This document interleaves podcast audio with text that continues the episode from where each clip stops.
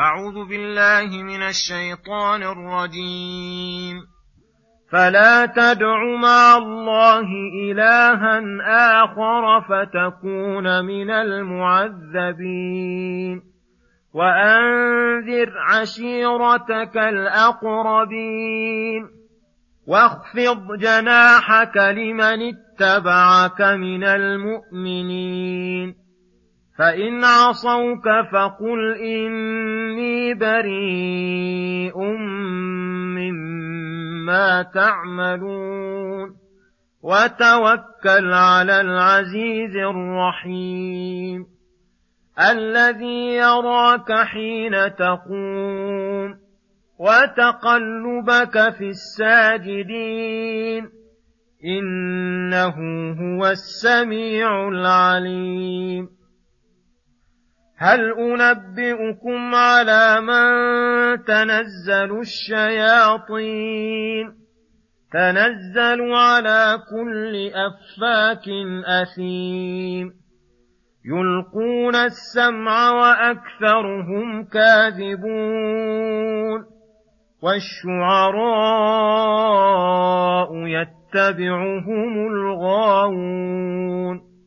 الم تر انهم في كل واد يهيمون وانهم يقولون ما لا يفعلون الا الذين امنوا وعملوا الصالحات وذكروا الله كثيرا وذكروا الله كثيرا وانتصروا من بعد ما ظلموا وسيعلم الذين ظلموا اي منقلب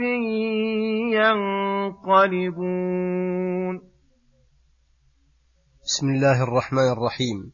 السلام عليكم ورحمة الله وبركاته. يقول الله سبحانه فلا تدعوا مع الله إلها آخر فتكون من المعذبين.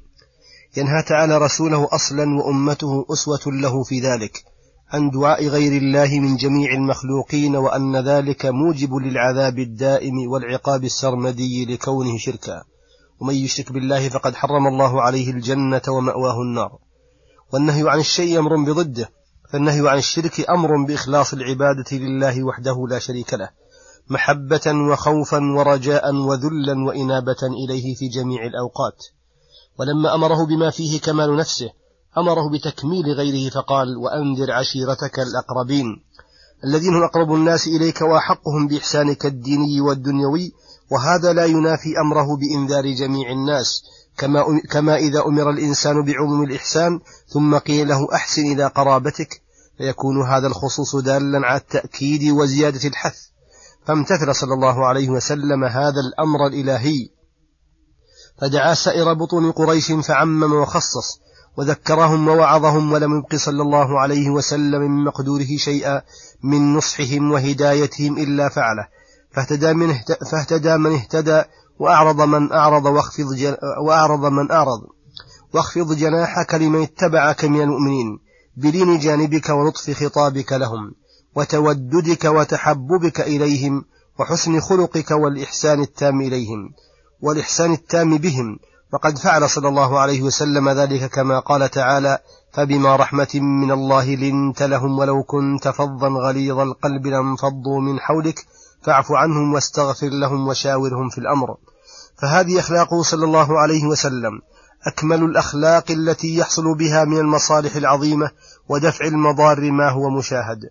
فهل يليق بمؤمن بالله ورسوله ويدعي اتباعه والاقتداء به أن يكون كلا على المسلمين شرس الأخلاق شديد الشكيمة غليظ القلب فظ القول فظيعة؟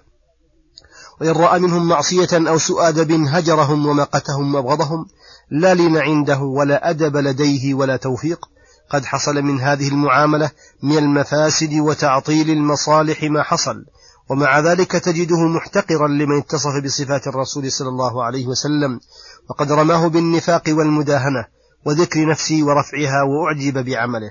فهل يعد هذا إلا من جهله وتزيين الشيطان وخدعه له؟ ولهذا قال الله لرسوله فإن عصوك في أمر من الأمور فلا تتبرأ منهم ولا تترك معاملتهم بخفض الجناح ولين الجانب بل تبرأ من عملهم فعظهم عليه وانصحهم وابذل قدرتك في ردهم عنه وتوبتهم منه. وهذا الدفع احتراز من وهم من يتوهم أن قوله واخفض جناحك واخفض جناحك للمؤمنين يقتضي الرضا بجميع ما يصدر منهم. ما داموا مؤمنين فدفع هذا والله أعلم. ثم يقول سبحانه وتوكل على العزيز الرحيم. أعظم مساعد للعبد على القيام بما أمر به بما أمر به الاعتماد على ربه.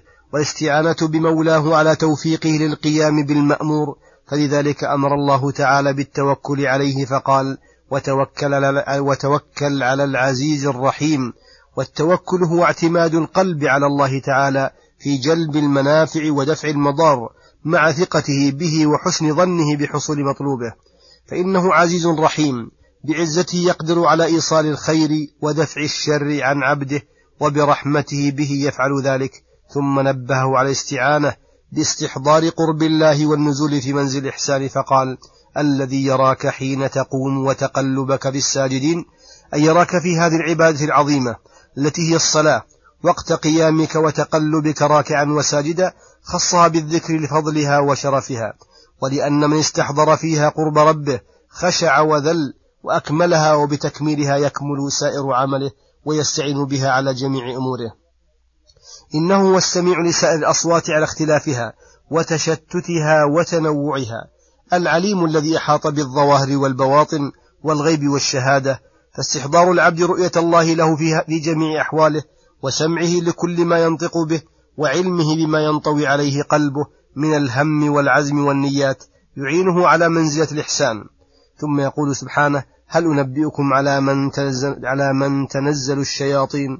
هذا جواب لمن قال من مكذب الرسول إن محمدا ينزل عليه شيطان. وقول من قال إنه شاعر فقال هل أنبئكم؟ أي أخبركم الخبر الحقيقي الذي لا شك فيه ولا شبهة؟ عمن تنزل الشياطين عليه؟ أي بصفة الأشخاص الذين تنزل عليهم الشياطين؟ تنزل على كل أفاك أي كذاب كثير القول للزور والإفك بالباطل أثيم في فعله كثير المعاصي هذا الذي تنزل عليه الشياطين وتناسب حاله حالهم. يلقون عليه السمع الذي يسترقونه من السماء وأكثرهم كاذبون أي أكثر ما يلقون إليه كذب فيصدق واحدة ويكذب معها مئة فيختلط الحق بالباطل ويضمحل الحق بسبب قلته وعدم علمه. فهذه صفة الأشخاص الذين تنزل عليهم الشياطين وهذه صفة وحيهم. وأما محمد صلى الله عليه وسلم فحاله مباينة لهذه الأحوال أعظم مباينة لأنه الصادق الأمين البار الراشد الذي جمع بين بر القلب وصدق اللهجة ونزاهة الأفعال من المحرم. والوحي الذي ينزل عليه من عند الله ينزل محروسا محفوظا مجتمعا على الصدق العظيم الذي لا شك فيه ولا ريب. فهل يستوي يا أهل العقول هديه وإفكهم؟ وهل يشتبهان إلا على مجنون لا يميز ولا يفرق بين الأشياء فلما نزهه عن نزول الشياطين عليه برأه أيضا من الشعر فقال والشعراء أي هل أنبئكم أيضا عن حالة الشعراء؟ ووصفهم الثابت فإنهم يتبعهم الغاوون عن طريق الهدى المقبلون عن على طريق الغي والردى. فهم في أنفسهم غاوون وتجد أتباعهم كل غاو ضال فاسد. ألم تر غوايتهم وشدة ضلالهم أنهم في كل واد من أودية الشعر يهيمون فتارة في مدح وتارة في قدح وتارة يتغزلون وأخرى يسخرون ومرة يمرحون وآونة يحزنون فلا يستقر لهم قرار ولا يثبتون على حال من الأحوال وأنهم يقولون ما لا يفعلون أي هذا وصف الشعراء أنهم تخالف أقوالهم أفعالهم. أنه أنهم تخالف أقوالهم أفعالهم. إذا سمعت الشاعر يتغزل بالغزل الرقيق قلت هذا أشد الناس غراما وقلبه فارغ من ذاك. وإذا سمعته يمدح أو يذم قلت هذا صدق وهو كذب. وتارة يتمدح بأفعال لم يفعلها وتروك لم يتركها وكرم لم يحم حول ساحته وشجاعة يعلو بها على الفرسان وتراه أجبن من كل جبان. هذا وصفهم. فانظر هل يطابق حالة الرسول محمد صلى الله عليه وسلم الراشد البار الذي يتبعه كل راشد مهتدي الذي قد استقام على الهدى وجانب الردى ولم تتناقض أفعاله فهو لا يأمر إلا بالخير ولا ينهى, ولا ينهى إلا عن الشر ولا أخبر بشيء إلا صدق ولا أمر بشيء إلا كان أول الفاعلين له ولا نهى عن شيء إلا كان أول التاركين له. فهل تناسب حاله حالة الشعراء ويقاربهم؟ أم هو مخالف لهم من جميع الوجوه؟ فصلوات الله وسلامه على هذا الرسول الأكمل والهمام الأفضل أبد الآبدين ودهر الداهرين. الذي ليس بشاعر ولا ساحر ولا مجنون لا يليق به إلا كمال. ولما وصف الشعراء بما وصفهم به استثنى منهم من آمن بالله ورسوله وعمل صالحا أكثر وأكثر من ذكر الله وانتصر من أعدائه المشركين من بعد ما ظلموا فصار شعرهم من أعمالهم الصالحة. وآثار إيمانهم لاشتماله على مدح أهل الإيمان والانتصار من أهل الشرك والكفر والذب عن دين الله وتبيين العلوم النافعة والحث على الأخلاق الفاضلة فقال إلا الذين آمنوا وعملوا الصالحات وذكروا الله كثيرا وانتصروا من بعد ما ظلموا وسيعلم الذين ظلموا أي منقلب ينقلبون إلى موقف وحساب لا يغادر صغيرة ولا كبيرة إلا أحصاها ولا حقا إلا استوفاه والحمد لله رب العالمين وصلى الله وسلم على نبينا محمد وعلى آله وصحبه أجمعين وإلى الحلقة القادمة غدا إن شاء الله والسلام عليكم ورحمة الله وبركاته.